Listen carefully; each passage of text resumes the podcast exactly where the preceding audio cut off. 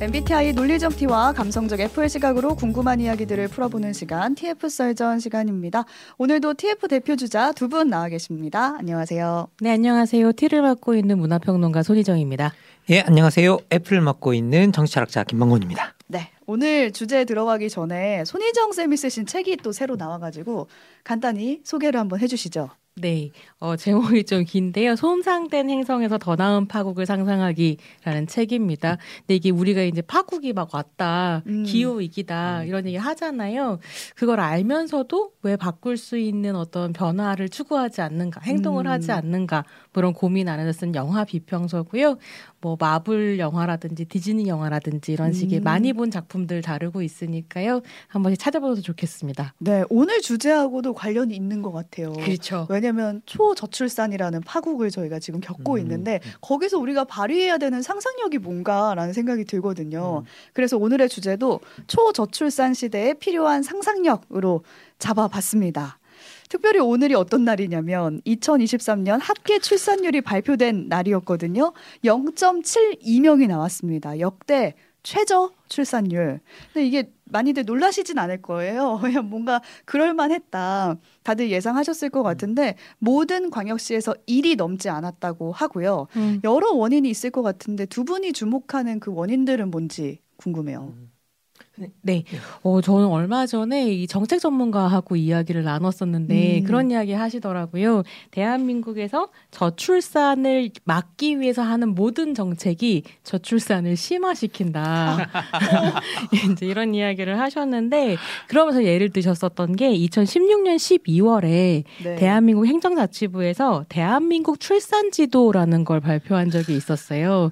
그래서 이게 15세에서 49세 사이에 소위 가임기 여성들이 네. 각 지자체에 몇 명이나 있는가를 음. 보여주는 출산지도였었거든요. 네. 근데 제가 저거 당시에 봤을 때 굉장히 큰 충격을 받았어요. 그러니까 여성을 그냥 자궁으로 치환해서 동물처럼 기술한다 이런 생각이 좀 들었었고요. 근데 더 기분이 나빴던 건저 음. 즈음에 또 뭐가 나왔었냐면 국가 산하 연구소에서 대한민국 저출산의 이유는 고스펙 여성이 하얀 결혼하지 않아서다. 그게 원인으로 예, 이야기를 하면서 어, 쓸데없이 스펙을 너무 많이 쌓는 여성에게 불이익을 줘야 된다를 대안으로 내놨었거든요. 이런 식의 인식을 가진 나라에서 어, 0.72라는 숫자는 이상하진 않다. 그런 생각이 들죠. 음. 착잡하네요, 듣는데. 예.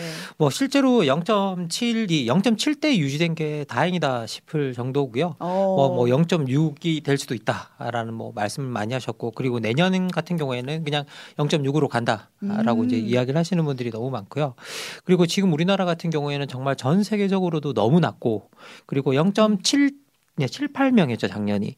그래서 이제 어떻게 뭐 0.6 정도 줄어든 건데요.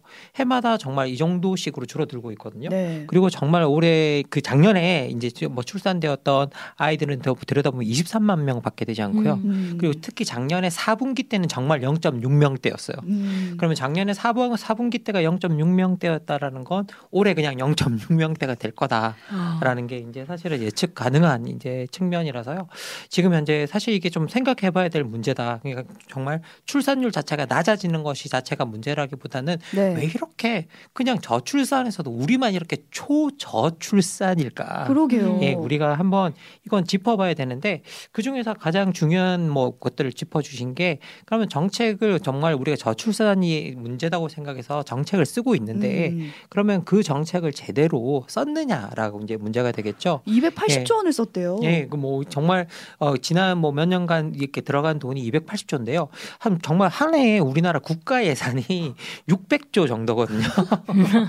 그런데 다 어디로 예, 간 거예요? 거기서 이제 280조면 정말 네. 엄청난 돈을 이제 그 저출산에다가 넣은 건데 그런데 이걸 이제 출산 내역을 들여다 보니까 이게 왜 이렇게 많이 잡혔는지를 알 수 있다라고 하는데요. 음. 여기 들여다 보면 군인 인건비 학교 재건축 비용, 프로게이머 발굴 예산, 이거 출, 출산과 관련 있어 보이세요? 보이나요? 왜 거기다가 사실 군인 군무원 인건비 같은 네. 경우는 저출산을 음. 예방하기 위한 예산이 아니라 저출산으로 인해 기인된 예. 그 군 임 수가 부족해지는 것을 어떻게 막아볼 예. 것인가 그 약간 또 전도된 것이기도 아, 하잖아요. 예. 그래서 음. 이제 우리가 이제 저출산과 직접적으로 연관이 되어 있다라고 하는 부분에 들어간 예산이 아니라 정말 저출산에 이렇게 우리가 돈을 많이 부었다라는 전시용으로 잡아놓은 예산들이 너무 많다는 음. 거예요. 아. 그래서 실제로 이제 뭐 아동 수당 같은 현금 지원으로 들어간 걸 들어가 들여다 보면 6조 원 정도밖에 되지 않았다라고 아. 이야기를 하고 있습니다. 그래서 280조 원이 사실은 착시 현상에 되게 가깝다라고요. 그러네요. 그러니까 이게 기본적으로 저출산 정책이 되게 전시 행정이었다라는 음. 것들을 우리가 어느 정도 알 수 있는 거죠. 효과가 없었잖아요. 예, 효과가 네. 없을 뿐더러 더 큰 문제는 뭐냐면 그냥 이렇게 홍보할 때 280조를 썼습니다라고 이야기를 하니까 사실은 또 이 직접 지원을 받지 않는 사람들 같은 경우에는 어, 애 낳은 사람들 자기가 좋아서 애 낳는 건데 음. 돈을 280조씩이나 들여 부었는데 너 그래서 그거 받아고 살림살이 좀 나아졌니? 이런 어머 식의 혐오도 하고 차별도 음. 한다는 거예요. 근데 실 제로 들어간 돈은 6조 원밖에 안 음. 되는 음. 현실이라는 거 체감하지 못하는 음. 거죠. 필요한 사람들은. 네. 예, 그래서 실제로 제가 뭐 제가 좀 찾아보니까요.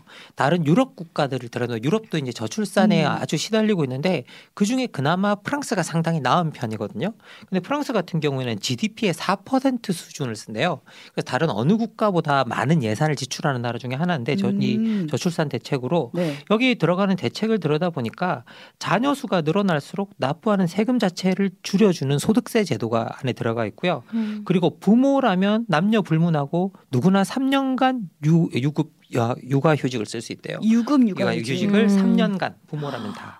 그리고 3세 미만 영유아를 위한 어린이집 보조금 지원도 있고요. 그리고 3세 아동만 되면 종일반 등교 지원이 된다라고 하고 있고 지금 김마은 예. 회님 육아하시다 예. 오셔가지고 거의 뭐 피를 토하는 심정으로 지원을 해야 된다 이런 예. 얘기를 하시는 거기도 예. 한데요. 근데 이제 이게 되게 핵심적으로 그래서 한국에서 꼭 지원, 지향을 해야 될 바는 뭐냐면 이런 식의 육아 지원 확대가 음. 필요하고 또한 가지는 근로시간 단축이 맞아요. 필요합니다. 예. 그래서 사실 이렇게 설문조사 같은 것을 했을 때 남녀 공히 그리고 연령 전 연령대별로 근로 시간 단축을 해야 저출산 해결할 수 있다라는 생각을 국민들이 공유하고 있거든요. 음, 네. 그래서 이걸 생각해 보면 제가 사실 되게 인상적이었던 어떤 정치 scene에서의 moment가 언제였냐면 어 심상정 정의당 네. 의원이 네. 그때 이제 19대 대선 후보로 나왔을 때 슈퍼우먼 방지법이라는 걸 냈었어요. 음. 그걸 이제 정책으로. 방지법? 예, 그래서 슈퍼우먼이라는 게 여성들이 공적 영역, 사적 영역에서 둘 다 모든 걸 다 잘해낸다라고 해서 음. 1990년대 나왔었던 유행어 같은 거거든요. 슈퍼우먼 콤플렉스 뭐 이렇게 음. 불렀었던 건데 여자가 슈퍼우먼이 되어야 된다라고 이야기하니까 결국 2010년대에 도달했었던 형시, 현실은 과로사였다. 라는 음. 이야기를 하면서 과로사 방지할 수 있어야 되고 음. 근데 중요한 건 여성이 밖으로 나갈 수 있는 것만큼이나 남성이 안으로 들어올 수 있게 해야 한다. 참여해야 된다. 예, 그래서 슈퍼우먼 방지법의 음. 핵심은 남녀 공히 근로 시간을 줄이는 것이었거든요. 근데 이거 한국에서 되게 불가능한 이야기이기 때문에 저출산 막 그러니까 막는 것좀 음. 어려울 것 같다는 생각 들죠. 뭐 지난 한 2년간 여러분들이 우리나라 노동 정책을 들여다보시면 노동 정책에서 계속 노동 시간을 늘리 는 게 핵심이었어요. 그래서 60 50시간 이상 가는 것. 그러니까 지금 뭐 52시간까지 되어 있는 것도 사실은 많아서 줄여야 된다라는 이야기가 나오고 있는데 여기서 60시간 이상까지 늘리겠다라는 이야기가 나오고 있었잖아요. 네. 그런데 실제로 우리가 MZ 세대나 이런 걸 조사해 보면 정말 그 노동 원하는 노동 시간은 30시간대예요. 음. 그러니까 그쪽 이제 30시간 뭐 채 40시간이 안 되거든요. 이제 그렇게 해도 사실은 이게 초주 뭐 출산 정책으로 들여다보면 이게 효과가 있니 없니 할 수 있는데 지금 현재 우리는 노동 노동 시간 자체가 너무 음. 길고 그리고 이 너무 노동 시간이 긴 것 자체가 이 부모들의 육아에 참여 시간을 줄이는 경우들이 많아지고 있고 그렇죠. 네. 특히 남자들 같은 경우에도 수많은 이제 그 소위 여론조사 같은 데서 뭐라고 이야기하고 있느냐 노동 시간이 너무 길어서 육아에 음. 참여할 시간이 사실은 되게 제한되어 있다라고 이야기를 하고 있는 실정이거든요. 네. 그러면 지금 현재 우리가 조, 저출산에 초점을 맞춘 정책들이 사실은 노동 정책이 동반이 돼야 음. 되는데 음. 노동 정책은 그 반대 방향으로 흘러가고 음. 있기 때문에 이게 효과적으로 네. 사실은 작동할 수가 없는 거죠. 어린 아이를 부모가 직접 양육할 수 있는 환경이 필요하다 이런 댓글도 보내주셨는데 음.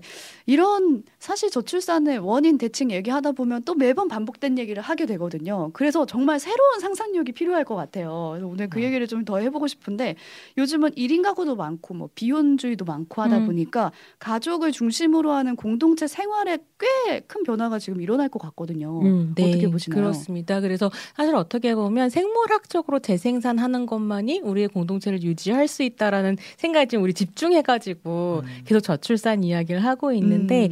이런 거에 대한 상상력의 전환을 가져와야 된다는 이야기는 이제 막 적극적으로 나오고 있거든요. 저도 이번에 쓴 책에서 이제 하나를 소개를 하고 있는데 음. 도나 해러웨이라고 굉장히 유명한 페미니스트 과학 철학자가 뭐라고 이야기하냐면 실제로 지금 지구상에서 벌어지고 있는 기후 위기, 음. 생태 위기의 가장 중요한 원인 중의 하나는 인구가 너무 많기 때문이다. 인구가 많아서 음. 문제가 네. 발생한다. 그래서 인구를 줄여야 된다라는 음. 이야기를 해요. 제가 이제 음. 원고에 그걸 썼는데 저희 편집자 선생님께서 거기 줄을 치고 실제로 인구가 줄어야 된다는 얘기인가요? 라고 질문을 주셔서 그렇습니다. 라고 음. 얘기를 했었는데요. 그래서 사실 아이를 낳는 방식으로 가족을 만들다기보다는 이 세계에 존재하는 이미 등장해 있는 생명들과 음. 새로운 관계들을 맺으면서 사실은 이제 공동체를 상상해야 된다. 이런 오. 얘기를 하기도 하는 거죠. 음. 실제로 이제 이 책에서 이제 오드킨이라는 개념을 손희정 선생님께서 쓰고 계신데 네. 이상한 친척이라는 거죠. 음. 예, 그러니까 소위 말해 우리가 지금 말하는 정상 가족을 상상하고 음. 이 정상 가족 내에서 우리가 서로 돌보고 그런 것들을 만들어 나가는 것에서 조금 가족의 개념도 달라지고 그러면 공동체 개념도 좀 다 달라지고 좀 확장된 공동체가 나와야 된다라고 이야기를 하고 계신데요. 네. 근데 저는 사실 이 대목을 보면서 저는 어떻게 생각했냐면 알고 보면 우리가 옛날부터 오드킨이었다는 생각이 들어요. 이상한 친척 왜 옛날에는 아이를 다 동네가 키웠어요. 아, 그렇죠. 예, 그렇죠. 그러면 그 동네에 계신 아주머니들이 다 저한테 저희의 이모 고모 뭐 그런 역할을 다 했던 거예요. 어디 갈때 예. 맡겨지고. 예, 맡겨지고 그리고 뭐 저 동네 아저씨들이 다 삼촌 막 이랬던 음. 거예요. 그러면 뭐 가다가 보면 애가 이 뭐 이상하면 애 다 서로 돌보고 서로 데리고 오고 뭐 그리고 여기서 어머니가 하루 안 계시면 그냥 앞집에 가서 밥 먹고 오고. 음. 지나가다가 예. 식당에 어떤 아저씨가 불러요. 네. 그럼 옆집 아저씨예요. 그럼 가서 밥 먹고. 그렇죠. 예. 음. 그런 일들이 가능했는데 지금 아이들은 정말 그렇지 않거든요. 음. 정말 자기가 우리가 말하는 혈연 관계로 묶여 있는 친척들이 돌보고 있는 네. 그런 상황들이 많. 만들어지고 있거든요. 그래서 가끔 지금 현재 그래서 얼마나 우리 옛날 어머니 아버님 세대에 우리 어머니 아버님 그러니까 지금의 아이들의 할아버지 세대들이 얼마나 힘들어요. 생각해 보시면 음. 할아버지 할머니 세대가 지금 그 아이들도 육아를 하고 있잖아요. 음. 저는 최근에 어떤 생각이 드냐면 트로트 열풍이 다시 분 게 육아 그 때문이다. 육아 때문이다. 너무 힘드셔서 아니 어. 어르신들이 아이들을 보면서 음. 거기에 같이 그런 것들을 보고 하면서 이제 또 이런 걸 배워서 그런 뭐 그런 게 아닌가라고 아. 생각이 들 정도로 손자 손주들이 예, 손자 손녀 손주들이 그래서 기본적으로 쪽으로는 어떻게 보면 지금 다 자기가 알고 있는 할아버지, 자기 엄마, 아빠, 할아버지, 할머니라는 식의 아주 좁은 관계 속에서의 돌봄만이 이루어지고 있거든요. 음. 그래서 어쩌면 우리가 이 잃어버린 과거의 그런 확장된 공동체를 다시 좀 찾아 나가야 되겠는데 음. 그런 것들을 상상하기 위해선 아 이제 뭐 지금까지 말씀드린 가족이라는 개념을 다시 음. 재구성해봐야 되겠다라는 생각이 들어요. 예. 어, 되게 새로운 상상력이네요. 음. 저그 얘기도 한번 해보고 싶었는데 경제적 관점에서 보면은 저출산은 노동력의 부족 문제잖아요. 서울시에서 추진하고 있는 게 이민 정책이거든요. 뭐 음. 뭐 가사 노동자 들여와서 음. 돌봄의 영역을 넓혀주겠다 뭐 이런 얘기인데 음. 거기에 대해서 어떻게 생각하시나요? 네, 사실은 지금 한국 사회에서 돌봄이 점점 공백으로 남아 있는 중요한 이유 중에 하나는 어, 어떤 가부장제적인 상상력 안에서 돌봄을 저렴한 노동 음. 비용을 주지 않아도 되는 노동, 그냥 여성의 본능에 기댈 수 있는 노동으로 만들면서 말하자면 가치가 없는 노동력으로 만들어 온 역사가 있기 때문에 사람들이 그걸 다 기피하기 시작하는 거거든요. 음. 정말 힘들고 중요한 일인데 해봤자 인정받지 못하기 때문에. 음. 근데 서울시나 정부에서 이 돌봄 노동에 접근하는 방식이 어떤 거냐면 해외에서 저렴한 노동력을 사다가 땜빵을 음. 하자라는 식으로 접근한단 말이에요. 그 대신 부모들은 나가서 네. 일하고. 음. 네. 그러면 근본적으로 돌봄 노동의 가치를 재발견할 수 없을 뿐만이 아니라 누가 이 저렴한 노동의 자리에 오고 싶어 하겠는가라고 음. 질문할 수밖에 없죠. 제가 너무 충격받았던 게 서울시가 이런 식으로 얘기했을 때 필리핀 정부에서 no 하거든요. 음. 필리핀의 국민을 그렇게 열악한 음. 노동의 자리에 내몰 수 없다. 그래서 아직까지 지금 정책이 실행이 안 되고 있잖아요. 네, 네. 대한민국이 선진국이다 선진국이다 하는데 정말로 쪽팔리 어, 네, 부끄러운 순간이었다고 부끄러운. 생각을 하거든요. 네. 이런 식으로는 해결 안 된다는 음. 고민을 하게 되죠. 그리고 이걸 우리가 처음 상상해서 해보는 게 아니라요. 이미 시행한 국가들이 몇 국가가 있었어요. 그런데 거기서 출산율과 아무런 상관이 없었어요. 해봤는데 네, 안 됐어요. 아, 무것도 음. 상관관계가 하나도 나타나지 않았어요. 음. 그래서 이거는 기본적으로는 어떻게 보면 우리가 과학적으로 했던 케이스들을 사례 조사를 해보면 아무 실효성이 증명되지 않은 효율성이 음. 증명되지 않은 정책이다라고 또 말씀드릴 수 있어요. 지금 말씀해 주신 내용들이 지금 서울시가 제축하고 있는 것 그리고 어떻게 보면 그리고 진짜 그러면 그건 되게 차별적인 존재로 이민자들을 바라보고 일하시는 음. 분들 우리 어떻게 보면 하인으로 데려오는 개념이잖아요. 음. 근데 진짜 우리가 뭔가 재구성하고 싶다고 한다면 정말 이민자들을 받아서 재구성하고 싶다고 한다면 그 이민자들을 우리와 동등한 시민적 존재로 상상할 수 있는가 여기서부터 출발해야 될것 음. 같아요. 지금 그게 잘 안 되는 것 같아요 우리나라는. 이게 이제 뭐 가사 노동자를 수입한다라는 관점을 넘어서 이민국을 뭐 설치하고 이민 이민자를 음. 받는다라는 논의들이 나오고 있는데 사실 중요한 건 뭐냐면 이민자들이 들어와서 이 사람도 이 땅에서 나이를 들, 먹고 가족을 꾸리고 해야지 사실 한국의 음. 인구가 늘어나는 거잖아요. 그렇죠. 자녀들도 기르고. 음, 근데 지금 같은 분위기 안에서는 정말로 한국 사회에 외국인 차별이 심하기 때문에 그 사람들이 새로운 가족을 이 땅에서 잘 꾸릴 수 있게 될 것인가라고 하는 건 퀘스천 마크 안에 있다라고 음. 생각하거든요. 거기에서도 약간 사고의 전환이 필요. 필요한 음. 시점이다라는 생각은 듭니다. 본인이 음. 살다 보면은 어, 내 자녀는 이 나라에서 못 키우겠다라는 생각이 들 수도 음. 있는 거잖아요. 근데 키울만 해줘야 된다는 거죠. 뭐 실제로 이제 제가 그 최근에 지방에 계신 한 고등학교의 교감 선생님을 만나뵌 적이 있었거든요. 음. 근데 실제로 각 학교마다 거의 다문화 가정의 학생들이 한 반 이상이 넘는데요.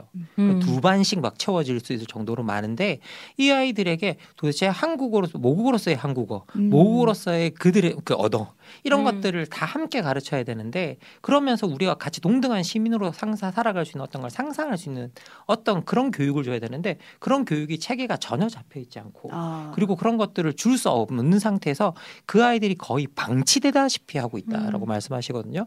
그래서 우리가 그 아이들과 어떤 관계를 잘 맺는가에 따라서 우리가 새로운 공동체를 상상할 수 있다고 그 선생님께서도 말씀하시더라고요. 음. 그래서 우리가 이런 부분부터 하나하나 착실히 좀 생각해봐야 되지 않을까. 이게 2000년대 예. 중반쯤 되면 한국에 정말로 결혼 이주해서 오시는 이민자 여성들이 많았었거든요. 네. 근데 거의 그러니까 1990년대부터 어, 이렇게 시작돼서 2000년 중반까지 한국 정부가 방치를 했다가 이 여성들의 아이들이 학교에 들어갈 때가 됐는데 아이들이 한국말을 못하는 상황에서 어. 아뜨거 하면서 다문화 정책이 거의 블루오션처럼 돈이 풀리기 시작해요. 음. 근데 그때 한국 정부가 접근했던 방식이 뭐냐면 이 여성들에게 김치 만들기 가르친다. 김치 어, 한복 입고 절하는 법 가르친다. 한국어 가르친다. 이렇게 접근했거든요. 물론 한국어 교육은 필요했다고 생각하지만 네. 근데 그런 식의 접근으로는 그냥 단순히 국가의 인구, 뭐 노동력, 소비력 같은 방식으로 접근해서는 더 큰 소외를 만들 뿐이라는 그렇죠. 고민을 좀 하게 되죠. 그 정책은 정말 음. 우리 문화를 주입식으로 가르치려고 했다라는 생각밖에 안 드네요. 오늘 여러 가지 얘기를 해봤는데 여기에서 마무리를 짓도록 하겠습니다. 손희정 문화평론가 김만권 정치철학자와 조, 초저출산 국가에 대해서 새로운 상상력을 좀 발휘해봤습니다. 두 분 고맙습니다. 감사합니다. 감사합니다.